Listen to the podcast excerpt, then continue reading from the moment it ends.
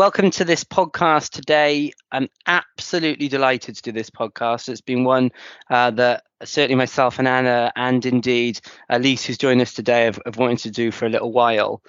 So, what we're going to do is a podcast really aimed at primary care. And I think many of us, you know, certainly in this space, but certainly the three of us on the call at the moment feel that this is really something that we, as an oncology team, haven't done enough for, if we're entirely honest. Um, and so today, uh, I'm delighted to say I'm joined by uh, Elise Lang, who's the Macmillan Clinical Advisor for Wales, but also the primary care lead for Velindre. Uh, and I work very closely with Elise and have done on a on a number of projects. Um, those of you who haven't listened to uh, a podcast before um, by myself and Anna, or watching this on a different platform, uh, my name is Ricky Frazer. I'm a consultant medical oncologist at Velindre Cancer Centre, um, and I co-lead the immunotherapy toxicity service uh, for Southeast Wales, and we're going to talk a little bit about what immunotherapy toxicity is today. Uh, and delighted to be joined also by my colleague and great friend Anna Olsson Brown, uh, who's also a consultant medical oncologist uh, in the Clatterbridge, treating skin cancers and sarcomas, but uh, more importantly for today is the lead for the immunotherapy toxicity service there. And in fact um, anna in the clatterbridge has what is really the exemplar service uh, for what immunotherapy toxicity management should look like and, and has an international profile in this space and so, what we're going to do today is really, uh, we're at uh, Elise's disposal. Uh, we're going to let Elise really ask us anything she likes, um, including those things that that maybe we don't think about as oncologists. Um, and and we're there just to answer them as openly, as honestly as we can, and hopefully think about how we really support primary care teams uh, in a better way moving forward. So, Elise, I'm going to hand over to you really, and you can ask anything you want that you think your colleagues in primary care would want to know. Thanks, Ricky. That's a powerful position to be in, isn't it? Um, so I guess I start with the fact that you know primary care and community care is is very broad. It includes you know GPs, practice nurses, district nurses, pharmacists, paramedics, and most of us in an undergraduate setting didn't get any teaching about immunotherapy and maybe wasn't even around or being used at the time that we went through training. Um, so first and a very open question to you would be really what is immunotherapy? How does it work? What do we need to know? Fantastic question, and it's the sort of question I love to answer, but often do it in about 25 minutes. Um, so, so I, for me, immunotherapy is really using the immune system to fight the cancer. So it, is what it says on the tin in that sense. We know the immune system can fight cancer in the same way that it fights bacteria or viruses, but we know it's just not very good at doing it. And there's different mechanisms in the body that basically stop the immune system being able to, to kill cancer cells.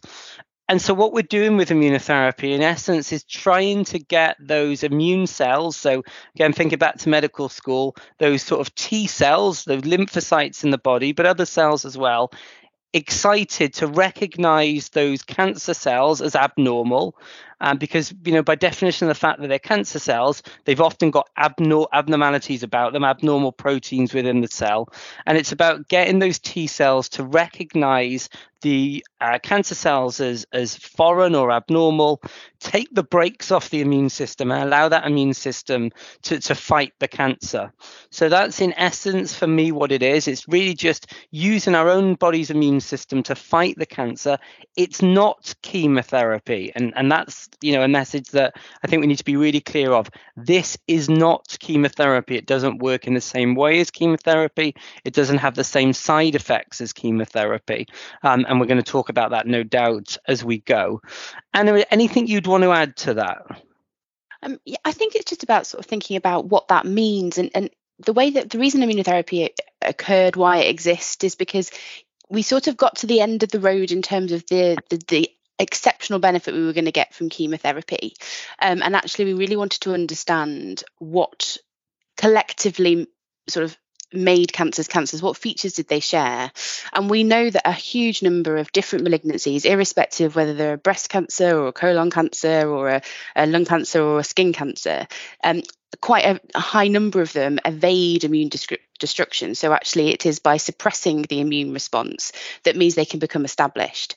So we thought from that perspective that actually, if we could block that that evasion and actually then for reintroduce the immunosurveillance that we all have, that actually we may well be able to allow for the first time ever the the person, the host, to be able to actually essentially treat their own cancer with the right support.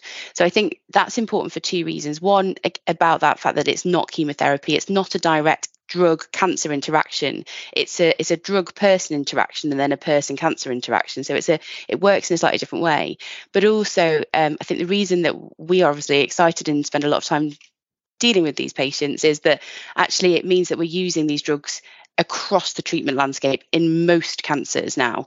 And um, so you will almost certainly at some point in your practice come across at least one person, but probably many that have been treated with immunotherapy because they are adding so much to the treatment outcome and the treatment benefit. So Anna, if if it's not chemotherapy, and that's something that we've got to be clear with with the community, um, how is it delivered, and where do the patients get it? So would, could they be having it in their own home?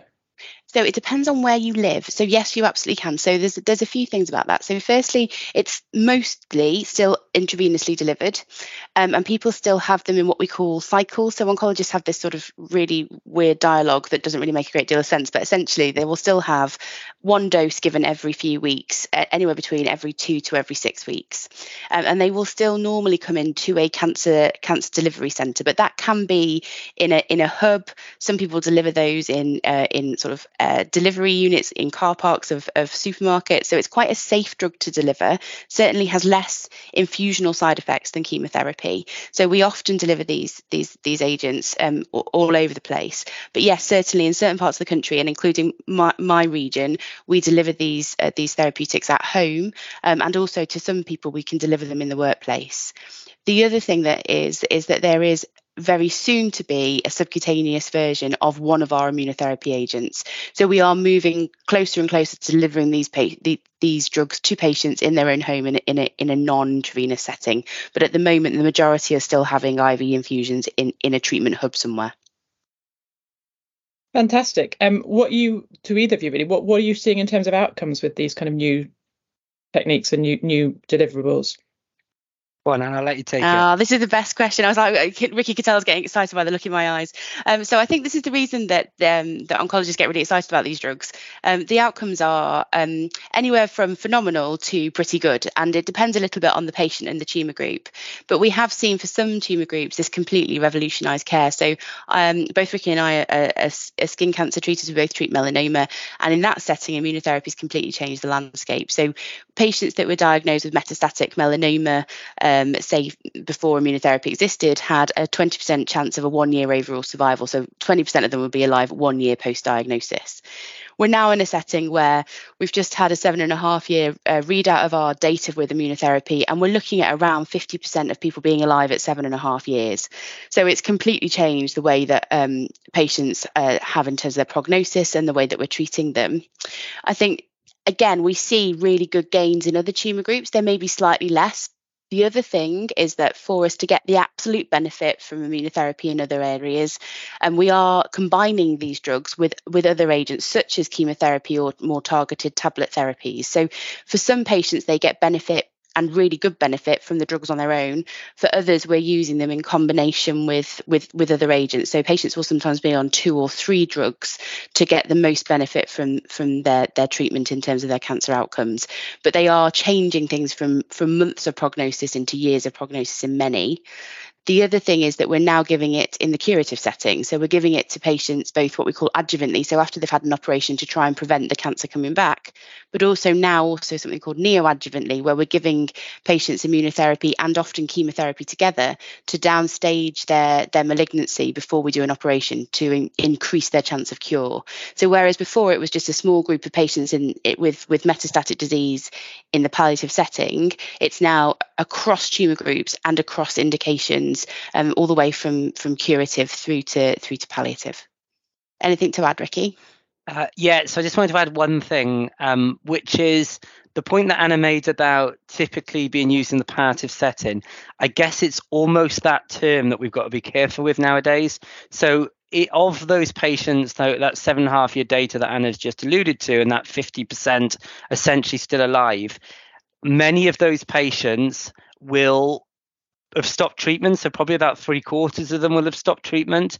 And we think, and we don't know, but we think that that curve, you know, when we look at survival curves, things that oncologists like to do, that curve's pretty flat from three years, and three quarters of the patients aren't on treatment, and many of them have no disease. So we think and, and we're allowed to say it on a podcast like this, but we're not normally allowed to say it, that that we're curing those stage four metastatic patients. So that's a paradigm shift. That's patients with, let's say, lung mets and liver mets. When we first meet them, that we're now saying they're alive at seven and a half years, they're off treatment, and we think they're cured because of the point that Anna made earlier, because they don't need the drug anymore. The drug was there to get their own white cells to grow up and, and walk around the body and find any cells, any cancer cells it sees. So the idea is that immune surveillance, those immune cells that we've created, a bit like you do when you have a vaccine as a kid and you create a, a, a an immune system that knows if it sees it again, it can get rid of it.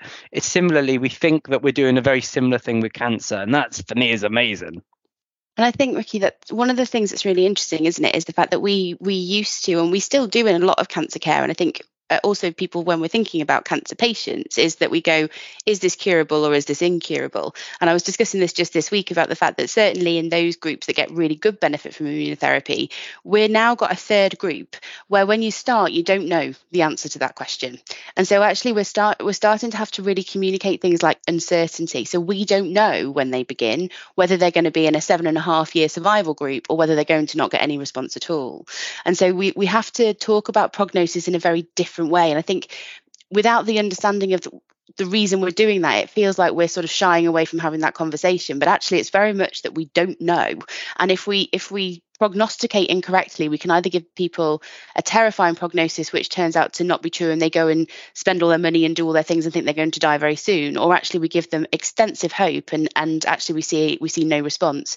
So we have to be increasingly conscious of the fact that we can't prognosticate up front very easily, and also we have to sort of introduce this concept of uncertainty. It's not because we don't want to say what's clearly obvious; it's that actually it is no longer in fact obvious, um, and I think that's a really really important point. When certainly when you're seeing people in your practices and we've written letters and you go well yeah but actually what how long are they going to live for?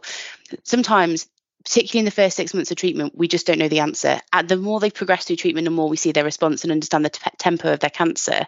We get much better at understanding where what, what direction of travel this individual person is going in. But we, it actually now needs to be an individualized approach to prognosis because we just can't do it in a collective manner anymore I can definitely see why you're excited about the question on outcomes then both. That is, you know, it's amazing, isn't it? It, it? it, it is completely different to how probably most lay people and you know in, in an under, undergraduate setting how I was educated about malignant melanoma certainly so it is it is fantastic and um, you've touched a bit on the fact that there's a timeline and in that people hopefully will respond and then they may be considered cured but what would be the timeline on terms of how long someone would be on treatment for yeah no great question the first thing I should say is two years of treatment is is lots of the different indications nowadays but some of the earlier indications at least were essentially you can use the immunotherapy for as long as it's having benefit. Yeah, I think if I if I just sort of add on to that, I think the, reason that those early those early indications exist is we just didn't realize or know whether we were going to get these outcomes. Um, and so i think you know we've we've sort of modified things over time.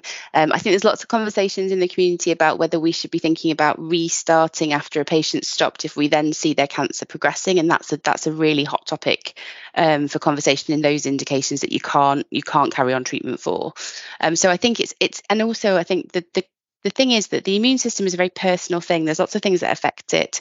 There's lots of things that sort of change um, somebody's immune system and the ability to respond to to, to um, antigen over time. And so I think one of the things we're grappling with in the oncology community is is how long is it is long enough. So we have this sort of arbitrary figure of two years at the moment. We're treating it to that to that level if a patient's responding, um, but actually there'll be some people that only need a very small amount of immunotherapy and and others that need that constant stimulus to the immune system to continue to be able to be um, getting benefit from their immunotherapy. So I think it's one of the things that we're working on quite extensively in the field at the moment is to actually understand how long is, is the right length of time and actually is that different for different people and certainly for different cancers. So this is at it as it stands at the moment, but I think it will change over the coming few years. Fabulous. And one thing we haven't touched on at all is is what are these drugs called? What are we looking for in letters that come back?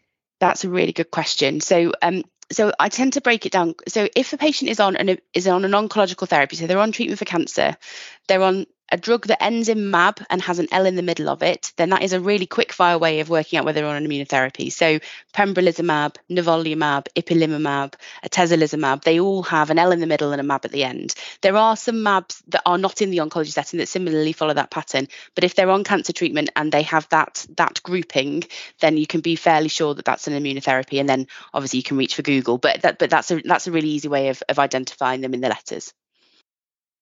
Fabulous. And what I feel that time may run out on us on, but what I'd like to ask really is is what about side effects? So we've heard about all the good stuff, haven't we? But what what harm can these drugs do, and what should we be looking out for in the community? Yeah, so I think um, I'll, I'll probably go first, and then Ricky can, can add. So this, this is what Ricky and I spend an awful lot of our time sorting out, and, and the reason our services exist. So the side effects are um, are really important because they're different from chemotherapy side effects. So essentially, they happen as a result of the fact that we've stimulated the immune system. And so people get inflammatory type side effects. So they can get um, very organ specific toxicity, but they often present in a relatively mild or vague way, or patients can feel relatively well with their side effects. So um, the things we, we, we sort of way we think about it is we break it down into symptomatic and asymptomatic side effects. So symptomatic toxicities can be things like colitis, so people can present with diarrhea. They can get a rash, they can get arthralgia or myalgia.